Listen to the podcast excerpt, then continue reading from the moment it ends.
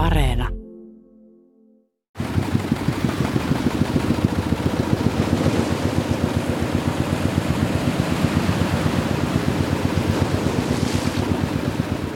Kalastajavene ponnistelee eteenpäin parimetrisessä aallokossa. Veneen pohjalle kyyhöttää kylkikyljessä miehiä, naisia ja lapsia. Yhteensä 19 ihmistä. Veneen etukansi ja perän yli pingotettu pressu tarjoavat matkustajille hiukan suojaa tyrskyiltä.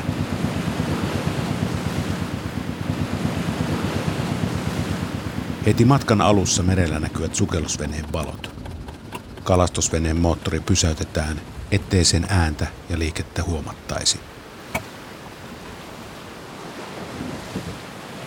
Valot häviävät näkyvistä ja matka jatkuu.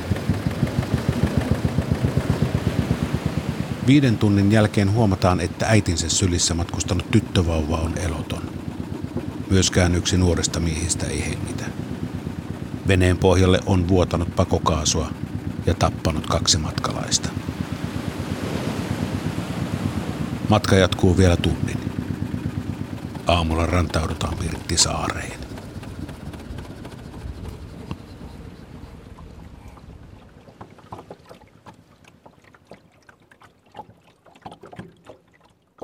Helsingin itäpuolelle Pirttisaareen rantautunut venekunta oli lähtenyt Viron rannikolta Viinistusta Tallinnan itäpuolelta. Veneen matkalaisista kerrotaan Eero Haapasen kirjoittamassa kirjassa Pako yli Suomenlahden. Haapasen kirjan aiheena ovat toisen maailmansodan aikana Virosta Suomeen tulleet pakolaiset ja heitä auttaneet salakuljettajat. Näistä ihmisistä kertoo myös tämä ohjelmasarja. Tässä kaksiosaisen sarjan ensimmäisessä osassa puhumme pakolaisuuden alkuvaiheista ensimmäisen neuvostomiehityksen aikana 1940-41. Eero Haapanen tuntee hyvin viinistusta lähteneet veneen matkalaiset. Veneessä oli viinistulainen kalastaja Jakob Varman ja hänen vaimonsa Elisabeth ja sitten heidän miniänsä Öilme, joka oli synnyttämässä pian vauva, joka itse asiassa syntyi, syntyi vain viisi päivää tämän pakomatkan jälkeen. Ja sitten oli, oli kalastajavaimo Elisabetin siskon perhettä, Maistermanien perhe, jossa oli kaksi aikuista poikaa ja toinen heistä oli jo naimisissa Voldemar, hänen vaimonsa ja neljä kuukautta vanha vauva tuli mukaan. Tällainen sukulaisjoukko ja sen päälle tuli ihmisiä, jotka maksoi tästä matkasta. Oli kaksi laivavarustajaa, laivavarustaja Alexander Inkapöl ja, ja toinen laivavarustaja Johannes Inkapöl. Nämä tuli perheineen, kummaskin perheessä oli viisi jäsentä, eli, eli vaimot, jotka oli Suomesta, tuolta Pernajasta, kotoisin Keivsalosta, niin tuota, toisella oli kolme poikaa, josta vanhi oli jo kaksikymppinen ja, ja siis vaaras joutua puna-armeijaan. Toisen laivanvarustaja Johannes Inkapöli. Lapset oli vähän nuorempia. Minkä takia nämä ihmiset oikein olivat sitten joutuneet pakosalle? Varmaan niin perhe joutui vaikeuksiin sen takia, että, että he oli itse järjestäneet pakolaisten kyytejä Suomeen ja järjestäneet niitä Tallinnasta ja, ja myös sitten täältä Viinistusta ja, ja, ja sieltä naapurikylästä.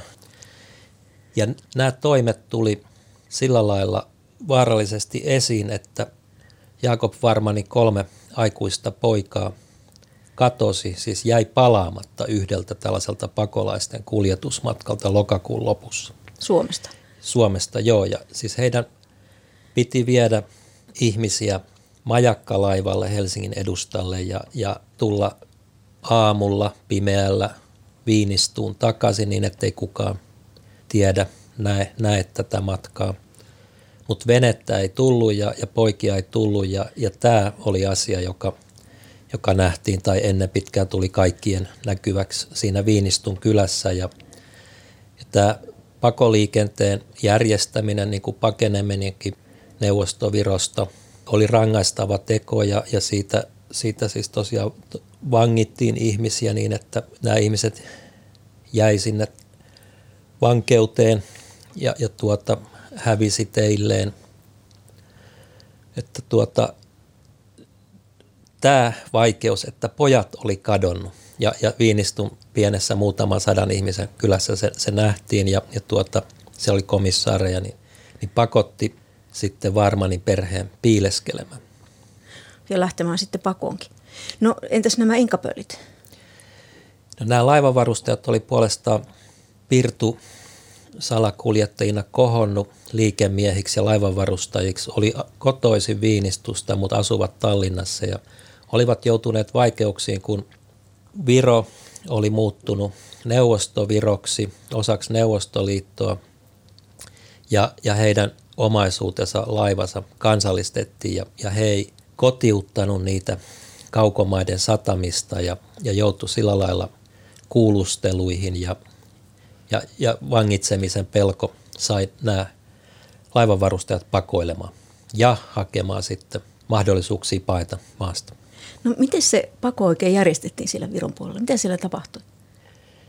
No, Meistermanin veljekset oli ollut myös mukana tässä pakoliikenteen järjestelyssä, antaneet yhden kerran alkusyksystä yhden pikkuveneen, jolla oli painut Södersäärin majakkasaarelle muutamia virolaisia. Heidän yksi vene oli, oli vielä niin kuin sen kylän pääsataman ulkopuolella niin, ettei, ettei sitä valvottu tarkasti. He kykeni laittamaan tämän veneen kuntoon ja, ja hoitamaan niin, että, että ihmiset keskellä yötä, varmanit, jotka oli piilossa ollut metsässä ja heinäladossakin, niin, niin haettiin sinne ja, ja nämä viinistuun hakeutuneet kaksi Inkapöylin perhettä haettiin veneelle ja sitten lähdettiin keskellä yötä merelle. No siellä pakomatkallahan kuolikin kaksi ihmistä. Ketkä se oikein olivat? Keskellä merta pimeydessä huomattiin, että 20-vuotias nuorukainen veneen pohjalla oli eloton ja, ja huomattiin, että neljäkuukautinen vauva myös oli eloton. Heille annettiin tekohengitystä, mutta he oli kuolleet. Pakokaasu oli jäänyt pressulla ja edestä katetussa veneessä niin, niin veneen pohjalle ja pakokaasun myrkytykseen oli kuollut. Heille annettiin tekohengitystä, mutta se ei auttanut mitään. Matka jatkui vielä tunnin ja 17 ihmistä tuli Pirttisaari ja heistä kaksi oli kuollut.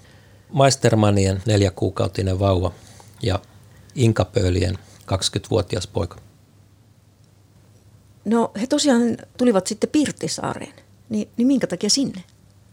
Pirttisaare oli avioitunut Jaakob Varmanin sisko 1900-luvun alussa tullut sinne kalastajavaimoksi ja asui Pirttisaaressa erillisessä Lestholmenin saaressa ja oli, oli sen 20-luvulla torpparilainsäädännön mukaan niin ostanut peräti omaksi. Ja Pirttisaari oli Varmaneille arvattavasti niin kuin tuttu paikka, jonne osattiin ajaa pimeässä yössäkin. Se on siinä Helsingin itäpuolella. Se on Porvoon maalaiskunta oli silloin ja tuota, se on tämän Sipoon Kaunissaaren lähellä. Sipoon selän itäpäässä, voi sanoa. He tulivat sinne tosiaan sitten niin tuttuun sukulaispaikkaan. Niin mitä heille sitten sen jälkeen tapahtui? Silloin syksyllä 40 oli armeijan merivartioston väkeä siellä ja he vei nämä kaksi kuollutta Porvooseen ja ihmiset vietiin mahdollisesti merivartioston kyydissä niin Helsinkiin ja jo saman päivän iltapäivänä iltana niin valtiollisen poliisin passitarkastaja Olavi Viherluodon kuulustelu. Mm-hmm. Ja mitä sitten? Viherluoto kuulusteli tämän joukon miesväen ja yhtä Inkapöölin rouvaa, joka oli suomalaissyntyinen. Kuulustelut kesti luultavasti joitain tunteja, mutta he pääsi jatkamaan matkaa jo samana päivänä. Siis tähän ei kuulunut putkamajoitusta. No mitä siellä sitten myöhemmin tapahtui? Tiedätkö siitä? Varmannit asettu sitten asumaan samana syksynä oletettavasti aika pian niin Pirttisaareen, jossa oli auttamassa Jakob Varmanin sisko. Ja he sai sieltä Pirttisaaresta sitten vuokrattua yhden, yhden kalastajatalon, itse asiassa niin kuin siitä Pirttisaaren pää, pääsaaren kalastajatalon sivurakennuksen rannasta itselleen. Ja pojatkin löytyi.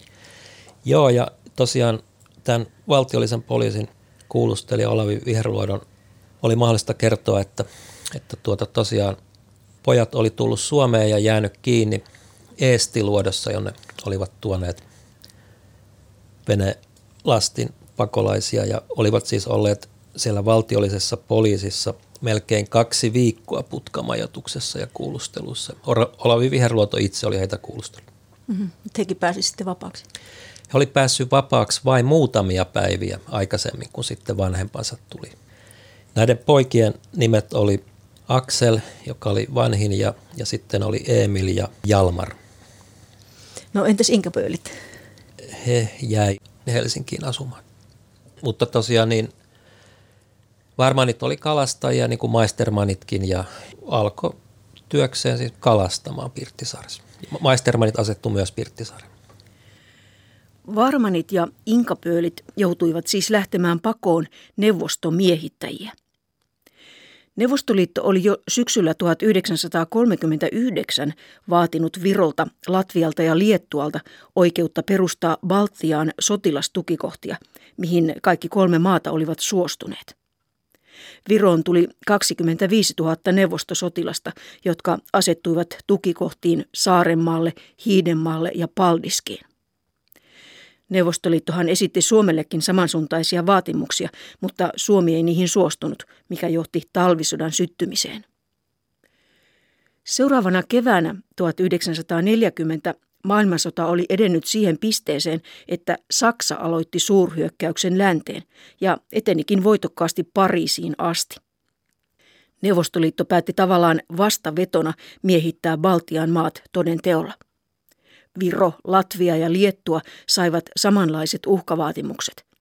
Neuvostoliitto vaati kultakin lisäjoukkojen päästämistä maahan ja uuden neuvostomyönteisen hallituksen nimittämistä.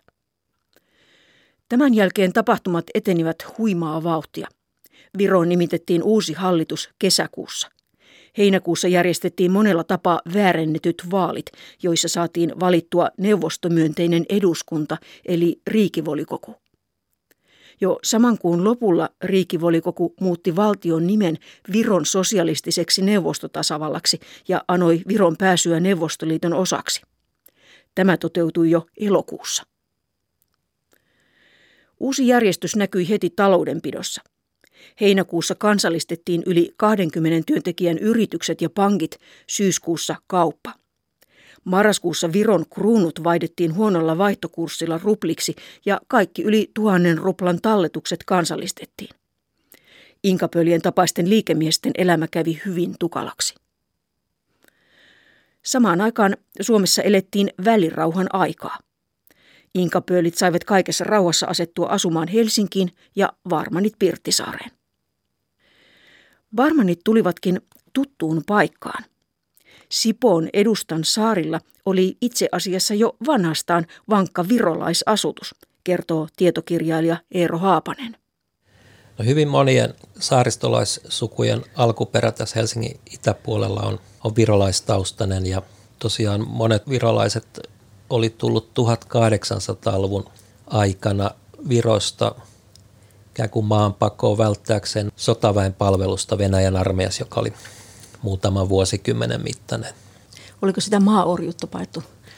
Mahdollisesti sitäkin ja, ja, ja tuota, ylipäänsä niin kuin Viro oli jonkun verran köyhempi kuin Suomi ja, ja se, se vaikutti tähän muuttamiseen sitten vielä Viron kun itsenäisyydenkin aikana 1900-luvun alkuvuosikymmeninä.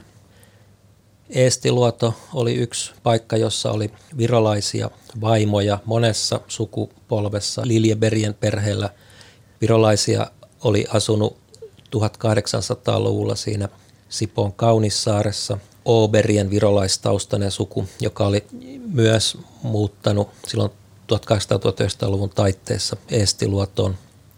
Virolaisia naisia oli tullut avioliittoon Sipoon saaristoon vielä 1900-luvun puolella muun, muassa siihen Asplandetiin, joka on Sipoon selän eteläpuolella.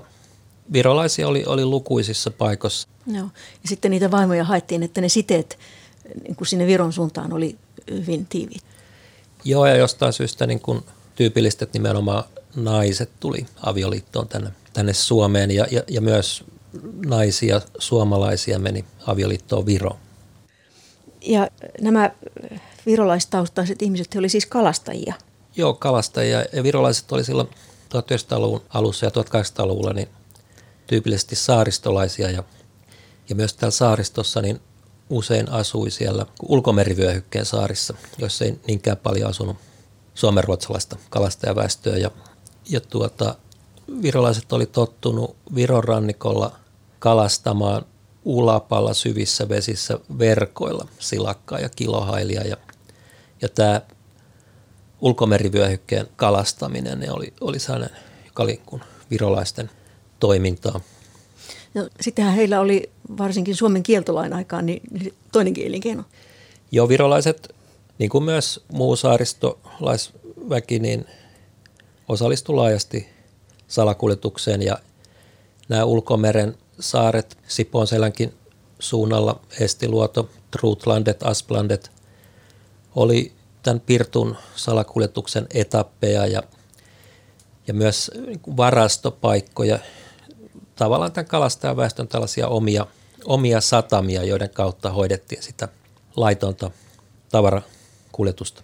Siinä oli ennen kaikkea Pirtun salakuljetuksesta. Ennen kaikkea Pirtun salakuljetus, mutta, mutta kyllä ennen kieltolakia niin oli, oli kuljetettu, salakuljetettu monenlaista tavaraa. Et, et siis ihan itsenäisyyden alussa tullin miehet vuonna 1918 Sipoon saaristosta takavarikoi paljon myös kangasta ja, ja savukkeita salakuljetustavarana. Hmm. Ja ne kalastusalukset, ne kalastajien veneet, niin ne sopii yhtä hyvin sitten tavaran ja ihmisten salakuljettamiseen kuin kalastamisenkin.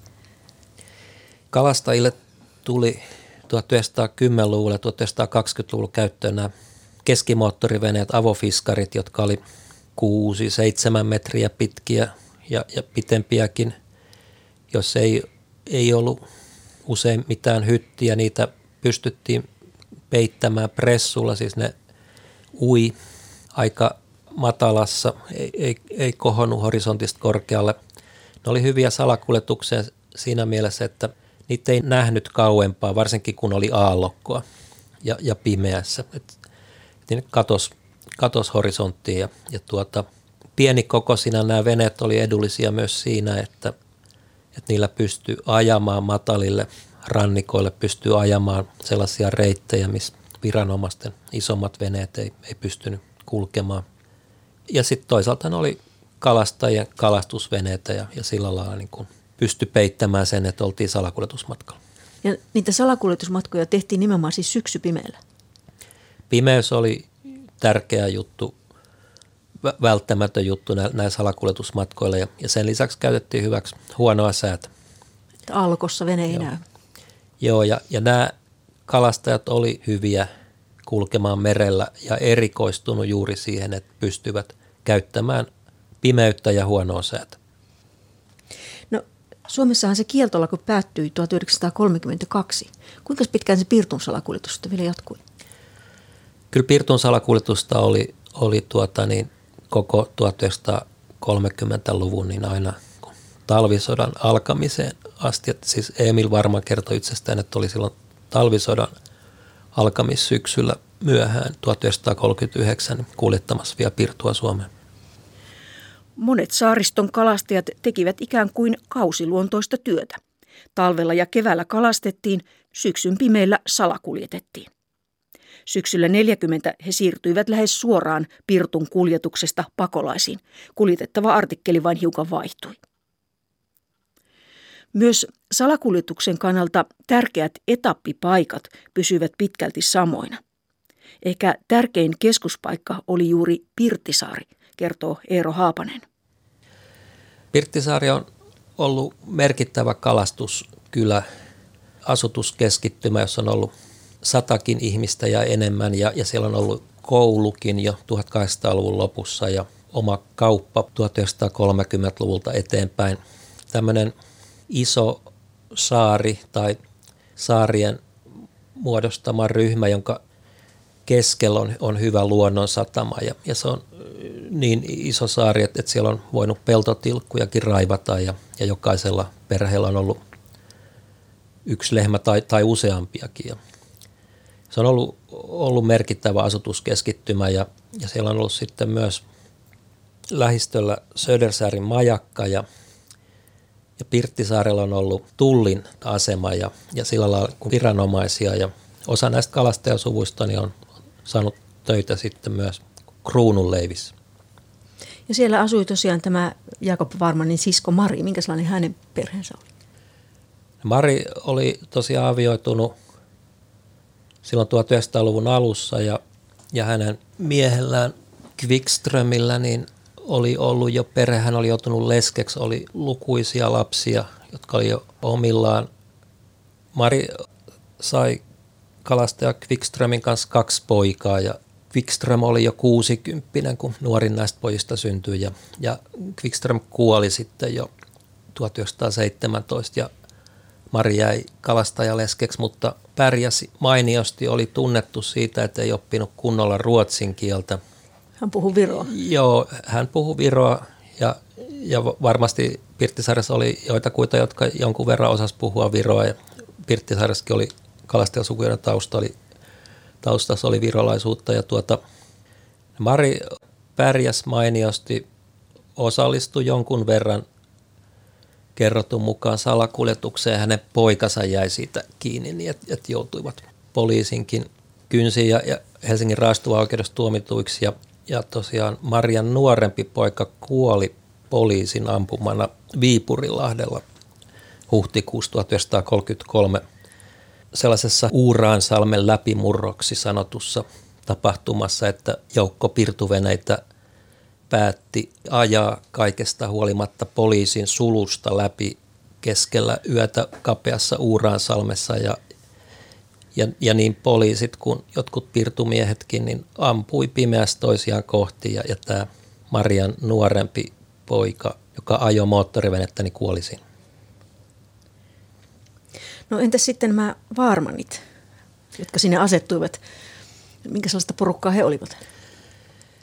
No Varmanit oli, oli myös viinistulaisia kalastajia ja, ja salakuljettajia ja tosiaan Varmanien keskimmäinen poika Emil niin oli 17-vuotiaana vuonna 1933 niin tässä Helsingin seudun vesillä salakuljettamassa pirtua. Ja jäi sitten kaksi kertaa kiinni ja, ja syksyllä 1933 niin istui Katajanokan vankilassa muutaman kuukauden tuomionkin. Ja ja Varmanit oli siis salakuljettanut sitä pirtua myös siellä, siellä Viron rannikolla niin, että, että sitä tuotiin siis myös Viroon ja, ja myytiin siellä Viinistussa Viinistun lähellä talvivarastoja. Joo. Ja, ja isä Jaakobkin oli jäänyt kiinni. Yhden kerran jo siis marraskuussa 1927 Sipon saaressa Aspalandetissa, niin löytyi Pirtin pöydän äärestä istumasta joukko viinistulaisia ja yksi nainenkin joukossa. Ja, ja isä Varman oli siellä ja, ja lattia lautojen alla oli pari tuhatta litraa pirtua. Ja sitä selvitettiin pitkään poliisikuulustelussa ja oli kaksi raastuvan oikeudenkin istuntoa ja viimeisessä niistä isä Varman otti koko lastin omiin nimisiin niin, että hän oli sen yksin tuonut ja muilla ei osuutta. Ja Miksi? Sen takia hän kertoi näin, että hän ei ollut saanut aikaisemmin tuomioita Suomessa ja, ja ensikertalainen sai pienemmän tuomion. Niin, siellä, siellä Viinistussa näiden Varmanien kotikylässä, niin se Emil hän kertoi, että siellä oikeastaan se koko kylä oli mukana siinä Pirtun salakuljetuksessa. 40-50 venettä hänen kertomansa mukaan sieltä saattoi olla kerralla vesillä. Joo, joo Viinistu oli näistä virola, virolaiskylistä niin se kuuluisin kuin salakuljettajien paikka ja, ja tätä Viinistun aluetta siis sanottiinkin Kolgan pirtuvaltioksi. Ja tämä pirtun salakuljetus Virossa oli, oli jollain lailla julkisempaa verrattuna Suomeen ja nämä tunnetut pirtukuninkaat, jotka nousi niin suurliikemiehiksi ja laivanvarustajiksi, oli, oli jollain lailla niin näkyvämmin mukana siinä ja, ja tuota, myös rahoitti siellä rannikolla niin puhelinlaitoksen perustamista ja, ja kansakouluja ja oli, oli siis jollain lailla julkisessa elämässäkin mukana tämmöisinä. Hyvän tekijä mafiosoina. Joo, joo, siis että et, tuota, Ja he, he sai hautausmaille isoja hautakiviä ja, ja, ja sanomalehteen kuolin ilmoitukseksi saatettiin ostaa koko etusivu niin 30-luvulla. Nämä muuttui sitten liikemiehiksi, jotka omisti laivoja ja, ja teki aivan tavallista tämmöistä ulkomaankauppaa. Varmanien kalastajaperhe ei aivan tätä pirtukuninkaiden aatelia edustanut, mutta he olivat epäilemättä sangen ammattitaitoinen lisä saariston salakuljettajien joukkoon.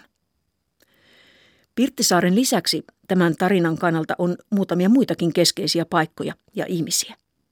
Trutlandet on Sipoossa, Sipoon selän eteläpuolella oleva yksinäinen saari ulkomeren reunalla – muutamia kymmeniä hehtaareita, jos on yksi 1800-luvun loppupuolella rakennettu kalastustila. Sen omistajaksi tuli 1900-luvun alussa kalastajan tytär Elin Trutlandetin Eliniksi sanottu, osti sen avioiduttuaan. Ja tuota, silloin syksyllä 1940 siellä Trutlandetissa ei, ei vielä tapahtunut mitään, mutta sitten jatkosodan aikana 1943 siitä tuli yksi ihmissalakuljetuksen tärkeä etappi Pirttisaaren ohella. Sitten oli vielä se Estiluoto. Ja Estiluoto Sipoon ja, ja nykyisen Helsingin rajalla Sipoon puolella ulkomeren yksinäinen saari. Sinne oli siis asettunut kolme kalastajasukua, joiden kaikkien taustassa oli virolaisia, Oberit, Boxberit ja, ja Liljeberit, jotka oli avioliittojen kautta myös niin sukua, sukua keskenään. No entä sitten sillä Viron puolella? Siellä oli tällainen Aksin saari. Minkälainen paikka se oli? Aksi on parikymmentä kilometriä Tallinnasta itään Pranglin saaren tuntumassa oleva tämmöinen pitkän omainen sora-särkkä, jonka siis pituus on kolmisen kilometriä ja leveys vain, vain yhden kilometrin, jossa on ollut Aksperien suku asumassa 1700-luvun lopusta ja, ja he tuli tunnetuiksi kalastajiksi ja veneen rakentajiksi, käsityöläisiksi ja asuttivat tätä perin, perin karua saarta, jossa ei ollut siis yhtään luonnonsatamaakaan ja veneet täytyy aina vetää vedestä ylös niin rannalle, koska muuten merenkäynti olisi voinut tuhota ne. Aksinsaaressa järjesteltiin myös ihmissalakuljetusta silloin 1940. Siellä oli Alexander Aksberg, jolla oli kuusi poikaa ja näistä pojista ainakin neljä oli mukana tässä ihmissalakuljetuksen järjestelyssä. Miehitysvalta tiivisti otettaan Virossa kesän mittaan. Ihmisiä alkoi kadota, eikä heidän kohtaloistaan saanut mitään tietoa. Heinäkuussa pidätettiin sekä presidentti Päts että armeijan ylipäällikkö Laidoner ja kyyditettiin Neuvostoliittoon rajat suljettiin ja ulkomaille matkustaminen kiellettiin. Yhä enemmän ihmisiä alkoi etsiä pakotietä ulos Virosta. Varmanien puheelle oli jo syksyllä Viinistussa tullut ihmisiä pyytämään apua ja joitakin matkoja Suomeen tehtiin, kunnes koko perhe itsekin päätyi Suomeen edellä kerrotulla tavalla marraskuussa 40. Jo joulukuussa Varmanit alkoivat pyörittää kuljetustoimintaansa Pirttisaaresta käsin. Pakolaisten noutamisesta sovittiin ehkä puhelimessa peitekieltä käyttäen. Viestit kulkivat myös Helsingin satamaan tulevien kauppalaivojen virolaisten kapteenien mukana.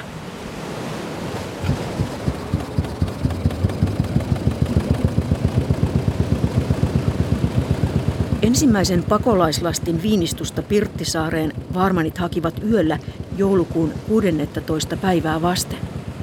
Mukana olivat laivanomistaja matruusi Toivo Neemre ja kapteeni Helmut Läck, joiden molempien perheet jäivät vielä sillä erää Viroon. Siksi Varmanien piti tehdä vielä toinenkin matka. Toinen pakolaiskuljetus saapui Pirttisaaren laituriin varhain aamulla 22. päivä joulukuuta. Veneessä oli 11 matkalaista, joukossa myös rouva Läk kahdeksan ja neljävuotiaiden lasten kanssa – ja rouva Neemre, yhdeksänvuotias poika mukanaan. Varmanien kotona tulijoille tarjottiin ruokaa, miesväki joi viinaa ja sen jälkeen isä Jaakob Varman vei heidät ilmoittautumaan tulliasemalle. Tässä pakolaiskuljetusten alkuvaiheessa Toiminta ei ollut vielä kovin järjestäytynyttä ja mukana häiri monenlaista väkeä. Myös tunnettu suomalainen pirtukuningas Algot Niska, kertoo Eero Haapanen. Algot Niska oli tosiaan ikään kuin järjestelemässä tätä ihmisten salakuljetusta. Hänellä oli siis yhteyksiä sekä vaarmanneihin että akspereihin ja, ja muihinkin salakuljettajiin, että, että hän oli yksi, joka täällä Suomen päässä järjesteli. Ei itse juurikaan kulkenut merellä muuta kuin täällä Suomen puolella, mutta, mutta järjesti muun muassa niin, että majakkalaivalle tähän Helsingin edustajalle oli mahdollista tuoda pakolaisia. Ja se matka oli sillä lailla lyhyempi kuin tulla Suomen rannikolle. Eli tällä lailla vastaanottoa järjestelemässä ja osa näistä Algot Niska järjestelyistä oli sellaisia, että oli sovittu tapaaminen siellä merellä majakkalaivan lähellä niin, että hän olisi ottanut omaa veneeseensä. Osa näistä järjestelyistä meni pieleen ja, ja juuri tämä matka, jolla Varmanin veljekset jäi Suomeen, oli sellainen, että Algot Niskaa ei näkynyt siellä merellä. Ja, ja Varmanit alkoi pitää Algot Niskaa tämmöisenä, joka vain yritti ottaa rahaa siitä hommasta ja, ja joka kertoi itsestään, että oli myös siellä viranomaisten suunnassa järjestelemässä niin, että nämä ihmiset saa Suomessa pakolaisen aseman ja, ja mahdollisuuden jäädä tänne, vaikka itse asiassa niin kuin siinä ei kai niin kuin Algot Niskalla ollut mitään osaa eikä arpaa. Varmanit joutui hänen kanssaan vähän niin kuin riitoihinkin sitten. Varmanit joutui sitten keskusteluihin, koska Algot Niska esitti tämmöisiä rahavaatimuksia, että, että hän hän haluaa osan näistä pakolaisten maksamista kuljetusmaksuista, koska hän on ollut mukana itse järjestelemässä näitä matkoja. Ja Varmanit istuivat Algot Niskan kotona ja muissakin paikoissa kuuntelemassa näitä, näitä vaatimuksia ja kieltäytyi niistä sitten lopulta aika päättävästi ja riitautuivat Algot Niskan kanssa ja – Niska uhkaili Varmanna ja sillä, että hän paljastaa heistä asioita viranomaisille ja, ja Varmannin veljekset sanoi Niskalle, että seuraavaan neuvotteluun tulemme kirveen kanssa ja sanovat myös niin, että, että jos ei näitä kuljetusmaksuja kuljettamistaan pakolaiset, jotka oli jollain lailla niin kuin Niskan suojeluksissa Niskan puolella, niin että jos ei niitä kuljetusmaksuja tule, niin he on valmiit viemään heidät takaisin Viroon. Paluukyytäjä ei tarvinnut järjestää. Kovapintaiset varmanit ilmeisesti saivat rahansa, koskapa kiistasta ei enää enempää kuulunut. Myös Aksbergin pojat alkoivat järjestää pakolaisten kuljetuksia Aksin saaren kautta. Silloin syksyllä yksi näistä pojista, Alfred, järjesti muun muassa kahden naissaarelaisen kalastajan pojan Lutherin paon Suomeen niin, että se tapahtui tämän Aksin saaren kautta, jonne järjestettiin polttoainetta ja, ja sopiva vene. Ja, ja kun oltiin täällä saaressa, niin oli, oli ehkä vähän turvallisempaa lähteä merelle, kun Mantereen rannasta oltiin jo ulapalla. Ja täällä Aksin saaressa pystyttiin rauhassa oman väen kesken niin suunnittelemaan asioita. Siellä asui vain ihmisiä, jotka kaikki tunsi, näin he sanoi siitä tilanteesta. Pystyi luottamaan.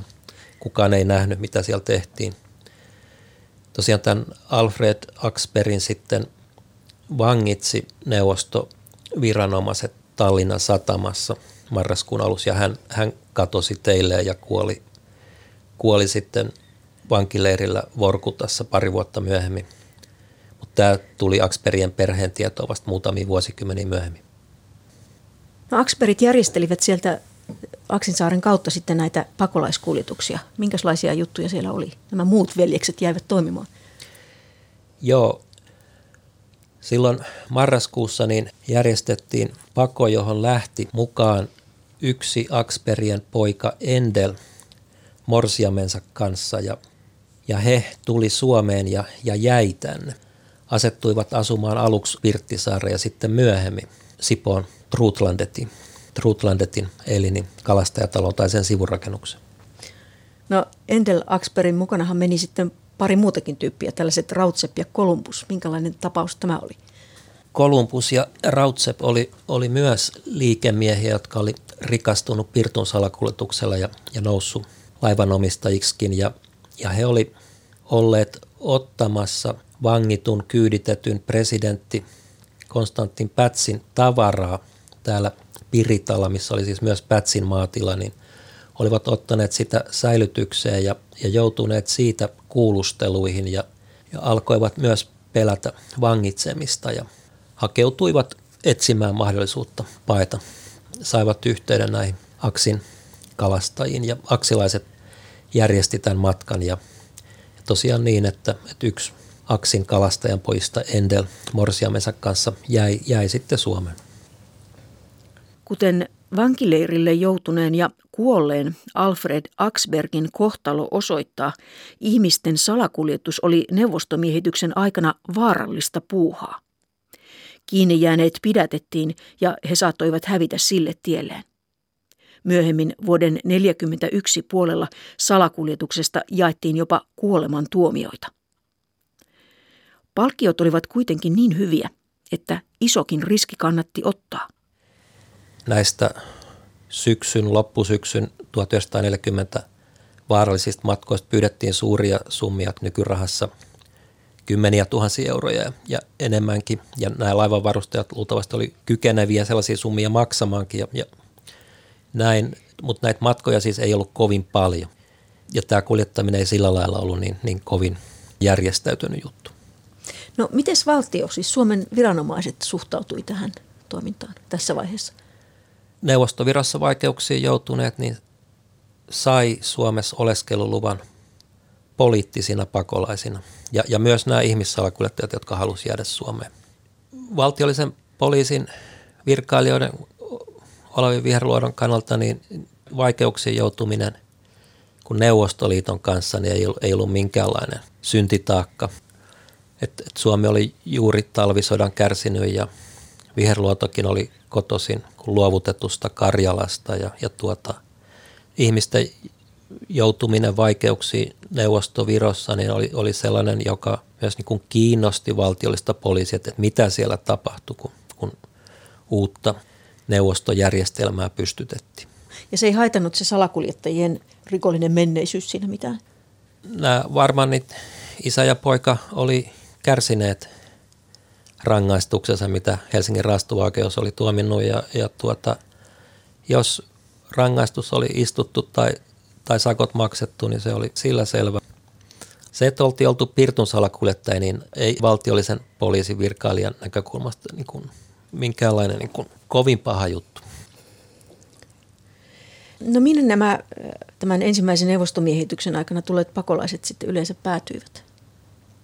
No ne, joilla oli kalastajataustaa, niin asettu kalastajiksi, muun muassa Pirttisaaret. Et Pirttisaaressa silloin talvella 1940-1941 niin asui muitakin kuin, kuin Varman ja toistakymmentä virolaista. Ja, ja tuota, oli sukulaisuussuhteita muun muassa sitten sinne Perna ja Kabbölen, jossa oli virolaiskylä, sielläkin saattoi asua ja sitten nämä rikkaammat liikemiestyypit ja muut niin asettu asumaan Helsinkiin ja usein heistä oli jo vanhoja suhteita Suomeen ja maailmansota oli sillä lailla alkanut, ettei Suomesta pystynyt jatkamaan matkaa oikeastaan muualle kuin Ruotsiin tai Petsamon kautta vaikeasti kuin laivoilla muualle.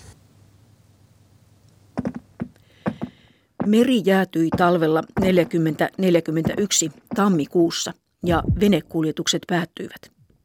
Kun jäät alkoivat kantaa, pakolaisten tulo jatkui. Merikapteeni Theodor Liiman ja hänen vaimonsa Ester tulivat potkukelkalla Suomenlahden yli.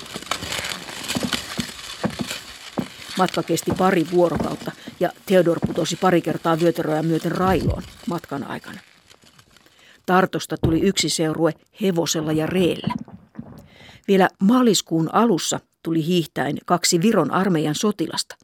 He olivat törmänneet jäällä venäläisten ratsupartioon, ampuneet toisen sen jäsenistä ja päässeet pakoon. Kaiken kaikkiaan Suomeen tuli syksyn 40 ja talven 41 aikana pari sataa virolaista pakolaista.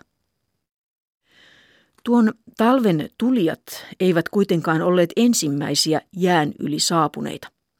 Jo edellisenä talvena Suomen talvisodan aikana Virosta oli tullut jäätä myöten satakunta vapaaehtoista osallistuakseen talvisodan taisteluihin. He eivät kuitenkaan ehtineet rintamalle ennen sodan päättymistä. Välirauhan aikana Keväällä 1941 Suomi alkoi kouluttaa näistä virolaisista vapaaehtoista sissijoukkoa, kertoo tietokirjailija Eero Haapanen. Tosiaan virolaisia melkein satakunta niin kokoontui koulutettavaksi Espoon Soukassa olevalle Staffanin saarelle, jossa oli ollut iso veneveistämö ja puuseppä koulu jo 1800-luvun puolella.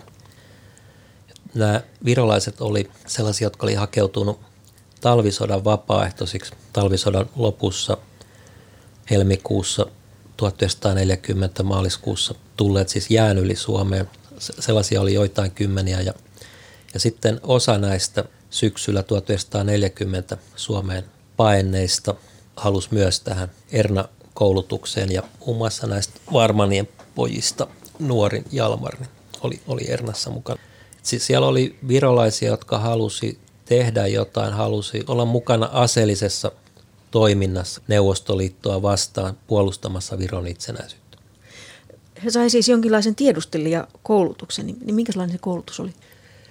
Oli tarkoitus, että he menevät sinne linjojen taakse, siis että he olisi välittänyt tiedustelutietoa sieltä Neuvostoliiton joukkojen liikkeestä ja tilanteesta. Eli he sai radistin koulutuksen ja tietenkin niin kuin tämmöistä sabotaasia ja sissisotakoulutusta. Ernalaiset pudotettiin laskuvarjoilla ja vietiin veneillä Viroon Neuvostoliiton armeijan selustaan kesällä 1941, kun saksalaiset alkoivat lähestyä Viroa. Heistä tuli jonkinlaisia kansallissankareita, kun he metsiin piiloutuneiden virolaisten sissijoukkojen kanssa häiritsivät perääntyvää neuvostoarmeijaa ja yrittivät saada hallintansa paikkakuntia ennen saksalaisten tuloa. Tarkoitus oli näyttää saksalaisille virolaisten itsenäisyystahtoa. Mutta saksalaiset vähät välittivät virolaisten toiveista. Saksan armeija saapui ensin Tarttoon ja sitten Tallinnaan 27. elokuuta 1941. Virossa alkoi uusi miehitys.